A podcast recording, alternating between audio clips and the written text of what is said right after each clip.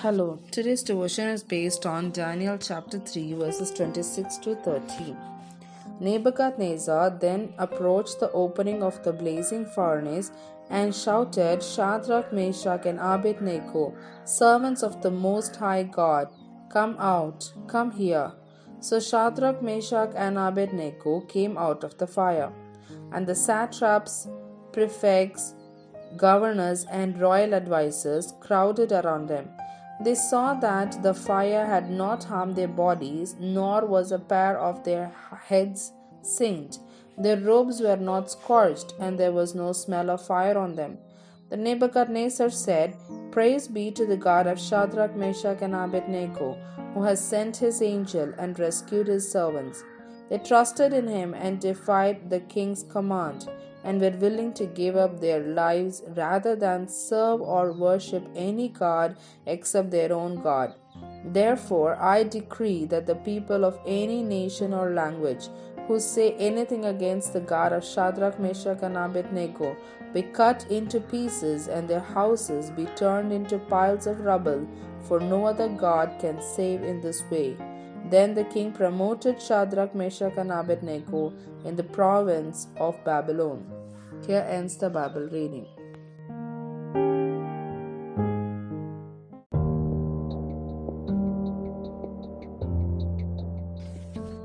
Praise be to the God of Shadrach, Meshach, and Abednego, who has sent his angel and rescued his servants. Daniel chapter 3, verse 28.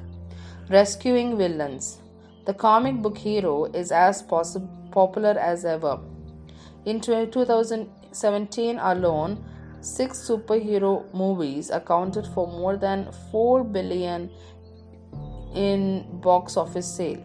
But why are people so drawn to big action flicks? Maybe it's because, in part, such stories resemble God's big story there's a hero, a villain, a people in need of rescue, and plenty of riveting action. In this story, the biggest villain is Satan, the enemy of our souls.